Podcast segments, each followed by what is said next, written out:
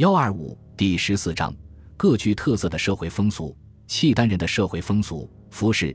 北宋神宗熙宁八年，宋前使臣沈括以回谢国信使之名，前往辽邑华代北魏云应三州江界市。他在此行中记载：契丹旗人剪发，妥其两毛。亦即《宋史·宋齐传》所说的渤海丘陵大设立，高摩汉不齐万余人，并昆发左任为契丹之事。昆发剪发，即剪剃去头发，妥其两毛。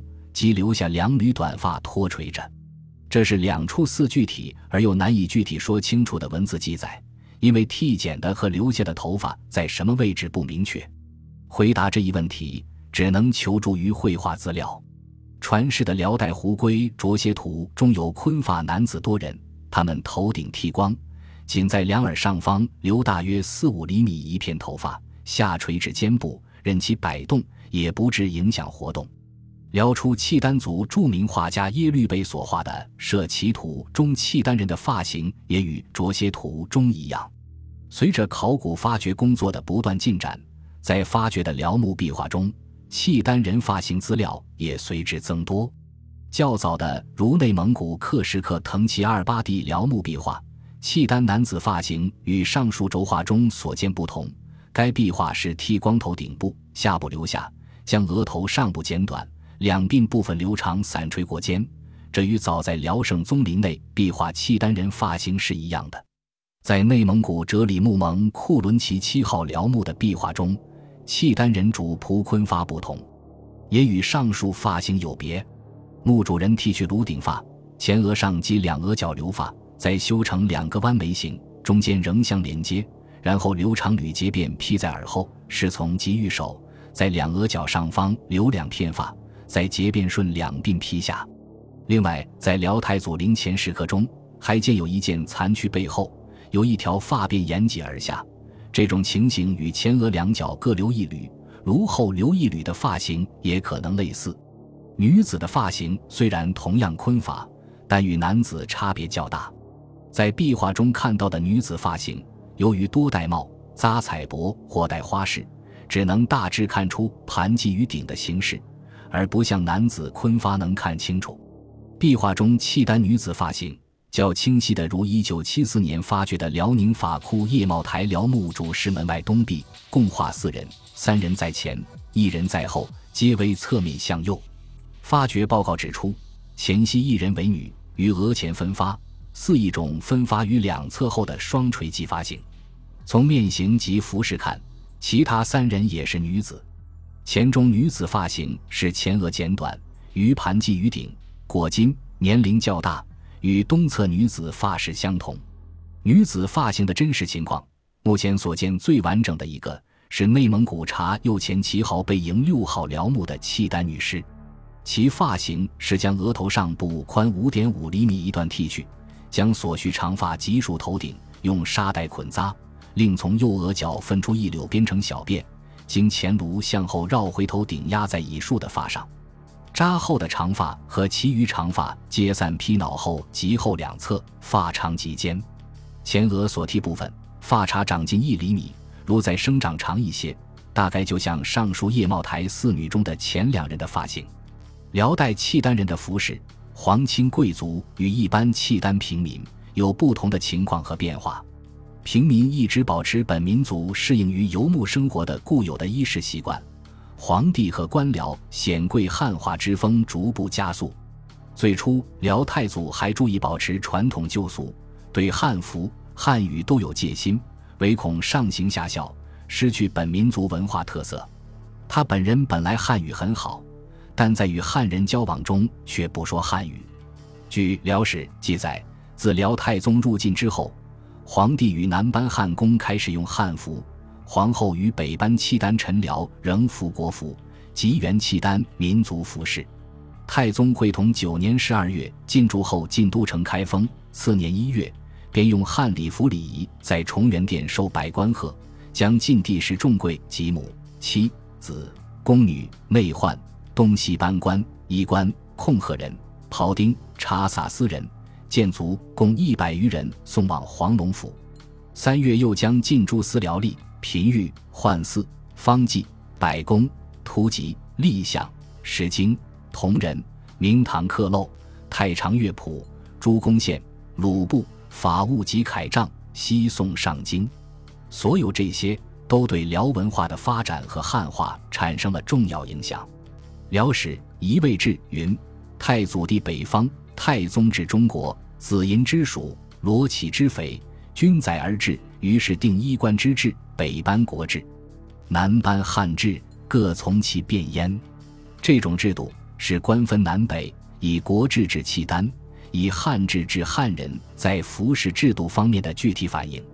按国制及契丹服分祭服、朝服、公服、常服、田猎服和吊服。国服、祭服用于祭衣、祭山仪、祭天地、辽河神、祖宗等。大四，皇帝服金纹金冠、白绫袍、红带、悬鱼、三山红垂，是西域刀错，落凤乌靴。小四，皇帝硬帽，红克丝龟纹袍；皇后戴红帕，服绛凤红袍，悬玉佩，双瞳心帕，落凤乌靴。契丹族臣僚命妇所服，各从本部旗帜之色。朝服用于皇帝即位，色色即设柳仪。皇帝服饰里滚冠，落凤红袍，垂饰西域带错，落凤靴。太宗会同十年改为通天冠，锦袍金带。诸臣僚戴冠，饰金花或加珠玉翠毛，额后垂金花，织成夹带，中发一总。火纱冠，只如乌纱帽无檐，不掩双耳，额前缀金花，上结紫带，不缀珠。服子窄袍，系札带，用金玉、水晶、电石坠饰，谓之盘子；公服谓之斩果、镯子。皇帝紫造服金，紫窄袍，玉腰带，或衣红袄。臣僚以服金、紫衣。至兴宗重熙二十二年，诏八房族金泽。道宗清宁元年，规定非巡期之后，即以礼锦副使，并承应有执事人，不戴金常服。地级陈辽常服谓之盘果，绿花窄袍，红绿色中单，贵者披貂裘，银鼠；见者貂毛、羊、鼠、沙狐裘、田猎服。皇帝服金换甲戎装，以貂鼠或鹅象鸭头为牵腰。藩汉诸司使以上皆戎装，衣皆左衽，黑绿色。吊服及丧服皆素服皂带。皇帝素白，臣僚白衣襟或素服皂袍皂带。辽帝后等服饰有宋人亲见笔录。宋真宗大中祥符元年十二月，遣知至高录镇使辽至中京贺圣宗生辰，己见圣宗，承天皇太后及辽汉臣僚侍从婢女，今年十几岁的皇帝。初见圣宗于武宫殿，圣宗汉服。黄纱袍、玉带、落户靴，参加会见的有契丹及汉服官员。又见皇太后萧燕燕于文华殿，太后冠翠玉冲耳，衣黄棉小囧袍，束白棉带，方床类因而坐，以裙环覆其足，旁立狐婢，皆五色链缠发，盘以为髻，戴金耳当，纯练彩衣，束以绣带。皇帝年十余岁，胡帽锦衣。在一次于武宫殿参加武宫殿庆贺圣宗生日宴会时，萧太后冠凤大冠，冠有随缨垂覆于领，凤阶浮动，衣黄青凤袍，貂裘覆足。两件萧太后服饰各异，且为辽史遗位志所不备。记录中未记圣宗冠饰，按辽史遗位志载，皇帝汉服官有翼扇，折上金，不知所戴是哪一种。汉服，辽汉服是参照唐和后晋制度，自太宗以后形成的，有祭服、朝服、公服、常服之分。如皇帝祭服衮冕，朝服，太宗时皇帝即南面冠汉服，北面冠契丹服。乾亨以后，大理虽北面三品以上亦用汉服。仲熙以后，南北面官皆汉服。如皇帝通天冠。绛纱袍，诸王远游官三梁黑介则青随，三品以上进贤官，三两宝饰；五品以上进贤官，二两金饰；九品以上进贤官，一两无饰；七品以上去见陪寿；八品以下同公服。公服，皇帝御膳官，这黄袍，九环带，白练裙襦，鹿鹤靴。一品以下，五品以上，官则缨、簪倒、绛纱单衣，白襦裙，带钩，甲带方心，袜履分盘囊。六品以下，衣冠同五品以上，围去盘囊。常服，皇帝折上头巾，黄袍衫，九环带，鹿和靴。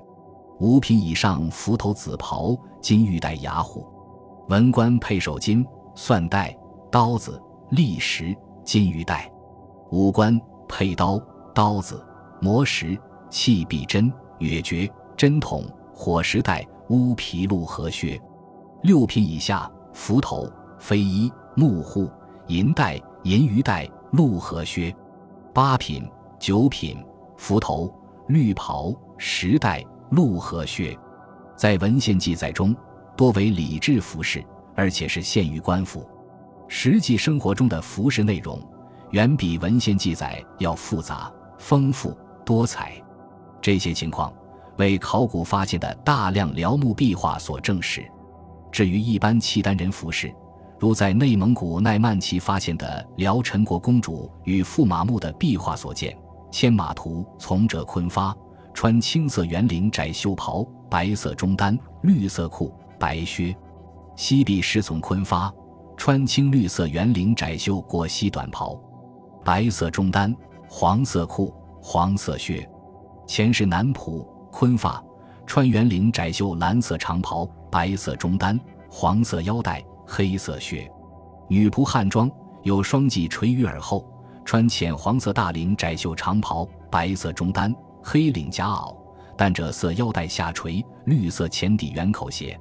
内蒙古察右前旗出土契丹女尸，自外及内穿绣花丝棉长袍，黄色裸底面，浅黄色绢里；绛紫色丝棉长袍，绛紫色紫罗面，黄色绢里；中黄色丝棉长袍，中黄色罗面，浅黄色绢里；黄色丝棉罗短袄，绢里；青罗短衫，圆领。领边宽四厘米，折叠四层；浅黄色绢短衫，圆领，领边折叠四层，宽五厘米，卷边缝合。绢裙由四幅拼缀而成，长一百一十五厘米，展宽二百三十五厘米。棕色罗面丝棉背心，前胸一片，上略呈弧边，下呈大弧度圆角衣垂，前有扣带二条，背部对开式。另有绛紫色罗手套。分拇指与四指合一套，黄色罗面丝棉软靴，腰高十九厘米，包头外三层浅黄罗面，一层紫罗里，深蓝色丝织带圆形，顶部有收结。当然，同时穿六七层衣服，恐怕不是生前，而是死后厚葬的结果。从这些衣服中反映了服饰的复杂情形。至今发现的契丹人的帽子，都是官僚显贵们的鎏金银冠。形式有圆筒高翅形及筒形圆顶，两侧附以近似长方形高于帽顶的鎏金银冠，翅上有麒麟及缠枝花纹。另一种鎏金银冠，自前正中高起出尖，两边向后分折三折海棠曲线，上下有花边缘上赞如意云纹，蓝内正中凸起宝珠，两边各一行龙及凤凰。同形式的为双凤而无龙。第三种形式的鎏金银冠，由十六片镂孔银片用金丝缀合，正中重叠两片做如意头形，前一片上赞真五象，另一片为双凤纹，其余各片有凤、鹦鹉、燕、花卉、火焰纹等，压边赞蔓草纹。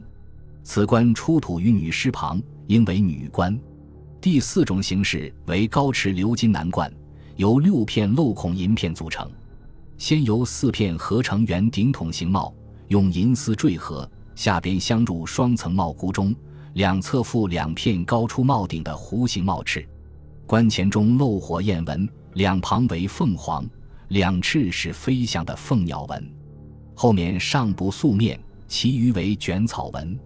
官顶正中立一元始天尊鎏金银像，由像身、背光、底座三部分组成。其中第二种形式，在大同华严寺辽素菩萨中就有类似的观形。上述几种观形的发现，对于研究辽代契丹官制是十分珍贵的实物资料。日常生活中的普通契丹人服饰，平时男子空顶或皮毡帽，穿圆领窄袖紧身左衽长袍，束系带，配笔刀、下裤、足靴，亦穿开金短上衣，冬衣皮毛。女子包头巾或小圆帽、皮毛，穿与男子同式的长袍或左衽短衫袄下长裙裤，着筒靴束脖带，冬衣皮毛。总之，契丹衣服不像汉服宽肥，这与他们的生活环境有密切的关系。在这方面，沈括是辽后颇有体验。他说：“窄袖利于持射，衣短长靴皆便于射草。”胡人冒草，常寝处其间。与至胡庭，日新雨过，设草衣裤皆如，唯胡却无所沾。这里沈括悟出了胡人衣服短瘦和筒靴的道理，也使人们从这段记述中看到他高履薄带在雨后草地行走的狼狈相。其实他还没看到穿靴骑马，不但不磨足腕，一旦落马还能靴脱人离，不致被马蹬拖住。前面提到契丹人，特别是契丹贵族服饰汉化问题，这只是问题的一面。另一面，居住在辽域的汉人衣冠也同样有契丹化的情况。据沈括所见，在辽境的汉人衣冠语言皆其故俗，为男子靴足，服巾而垂带，女子连长以异矣。但苏颂所见则大有不同。他说：“敌中多略烟迹之人，杂居藩界。”借削顶垂发以从其俗，为金山稍异以别番汉耳。又说衣服见变存语言，他们所见各有不同，但都看到了变化。事实说明，民族杂居，各民族之间只要他们生活在一起，互有往来，各方面相互影响是必然的。